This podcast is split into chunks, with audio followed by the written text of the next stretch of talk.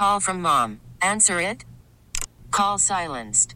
Instacart knows nothing gets between you and the game. That's why they make ordering from your couch easy. Stock up today and get all your groceries for the week delivered in as fast as 30 minutes without missing a minute of the game. You have 47 new voicemails. Download the app to get free delivery on your first three orders while supplies last. Minimum $10 per order. Additional terms apply. Baseball is in full swing. NBA playoffs are heating up, and your NFL team is gearing up for training camp. Listen to the latest on the teams you love here on the Odyssey app. The biggest sports radio stations in the country, providing unrivaled local coverage of their teams, all in one place. Exclusive interviews with players, coaches, and team executives, streaming live and always available on demand. Stay in the know with your favorite teams right here on the Odyssey app. Local people, local stories. This is the All Local from 1010 Wins. I'm Linda Lopez, and here are today's top local stories. The families of two firefighters killed in the cargo ship fire in the port of Newark are announcing today that they're filing a lawsuit against the company in charge of the ship.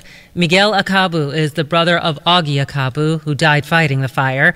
He says the loss of his brother was a huge blow to the family and that they just want justice. My brother didn't die in vain. We want everybody involved to be held accountable. Augie Acabou and Wayne Brooks Jr. were the two firefighters lost in the July 5th fire. Mark Apostolos is the attorney representing the families of both men. These guys were pillars of their community and they're pillars of, the, of their families.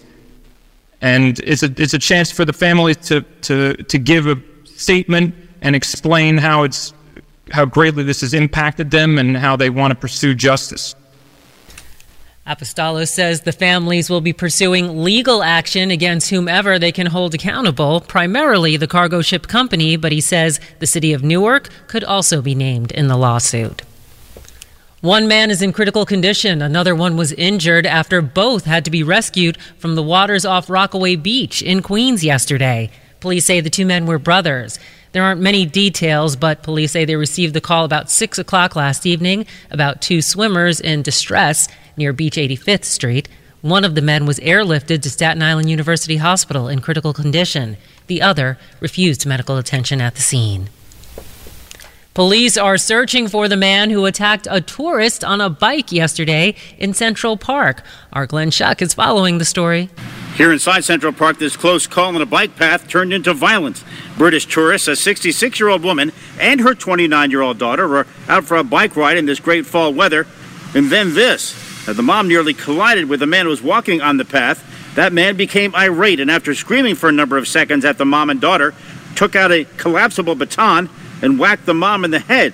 The daughter took chase, briefly chasing down this attacker, but eventually he did get away, even though she did capture him on video and has turned that over to police. The victim had to be actually taken to the hospital, treated for a slash to the head at Mount Sinai, as this police investigation goes on. Glenn Schuck, 1010 wins on 92.3 FM, the West Drive near 96th Street. Members of the City Council are introducing a bill that would stop Mayor Adams from putting limits on the right to shelter policy as the city deals with the influx of migrants in recent months. Mayor Adams has recently tried to impose 30 and 60 day limits on stays at city run shelters, warning that the city has run out of space and no longer has the capacity or the resources to shelter the tens of thousands of migrants coming from the southern border. But progressive members of the city council say relaxing the universal right to shelter policy is cruel and inhumane. The policy is now being debated in court. This comes as Mayor Adams flies to Ecuador today as part of his trip to Central and South America to learn more about the path asylum seekers take to get to the U.S. and to learn about the situations on the ground that is leading to the influx of asylum seekers in New York. Well, we can expect it to be cloudy pretty much all day today, according to 1010 Wins AccuWeather. Mild but humid, and we'll see some patches of rain and drizzle in some areas around. Our high 72 degrees today in the city. The Columbus Day Parade will be rolling down Fifth Avenue on Monday. Angelo Vivolo, the chair of the Parade Organization Committee, tells us what to expect. The parade will have uh, over 100 participants, making up 30,000 uh, marches up Fifth Avenue, both uh, marching bands, uh, people from Italy, uh, many dignitaries from Italy will be will be here. Keep it here on 1010 Wins. We'll keep you updated on all the road closures and event details. We'll, of course, have live coverage of the parade. Columbus Day was renamed by the city's Department of Education in 2021 here in New York to Italian Heritage Day and Indigenous Peoples Day. As many critics argue, it's inappropriate to celebrate Columbus, whose arrival in the New World meant the enslavement and killing of many indigenous people.